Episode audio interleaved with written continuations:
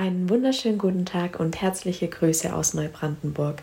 Ich bin Maike Hirschfeld von der Oase im Reitbahnviertel, einer sozialmissionarischen Gemeindegründung. In der Losung zum heutigen Tag lesen wir in Psalm 103, Vers 13, wie sich ein Vater über Kinder erbarmt, so erbarmt sich der Herr über die, die ihn fürchten. Gott wird hier mit einem Vater verglichen, noch dazu ist die Rede davon, ihn zu fürchten. Nun ist es mit den Vätern hier auf der Welt ja so eine Sache. Bei jedem von uns weckt das Wort Vater unterschiedliche Assoziationen, was entweder an den Erfahrungen mit unseren eigenen Vätern liegt oder an welchen mit Vätern aus dem Freundes- und Bekanntenkreis.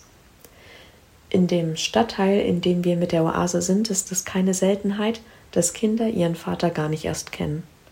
Andere erleben dafür mit ihrem wiederum manche Situationen, die sie mitunter wünschen lässt, lieber keinen Vater zu haben, die ihren Vater im wahrsten Sinne des Wortes fürchten.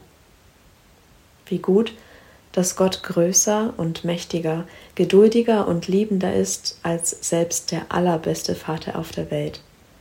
Es mag sein, dass mein Vaterbild aufgrund meiner eigenen Erfahrungswelt nicht das Beste ist, doch Gott lässt sich von meinem recht beschränkten Bild in seiner Vaterrolle nicht begrenzen.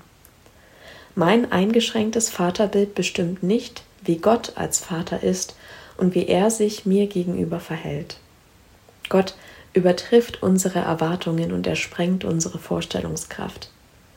Die Beziehung zu deinem biologischen Vater bestimmt nicht die Beziehung zu Gott als deinen himmlischen Vater.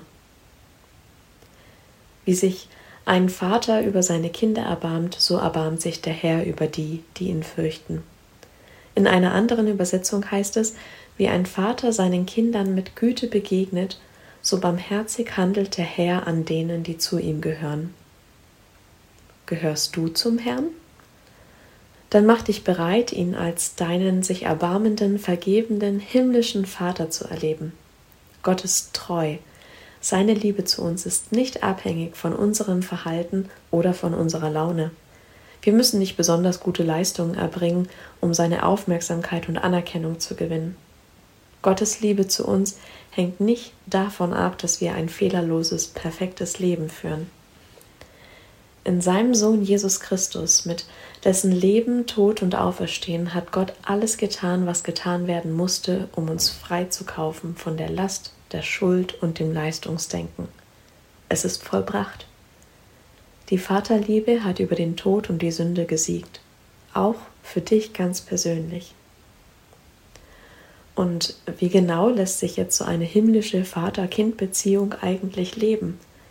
Wie begegnet man denn Gott, der Himmel und Erde geschaffen hat, der heilig und allmächtig ist, der König ist und Richter und Herr der ganzen Welt und eben auch noch dein Vater? Schau dafür am besten mal im Neuen Testament nach, wie Jesus diese Beziehung gelebt und gestaltet hat. Wie ein Vater seinen Kindern mit Güte begegnet, so barmherzig handelt der Herr an denen, die zu ihm gehören. Gott, dein himmlischer Vater, ist da. Er ist nur ein Gebet weit entfernt. Und wenn du nicht weißt, wie du mit ihm reden kannst und sollst, dann fang einfach so an, wie Jesus es gelehrt hat.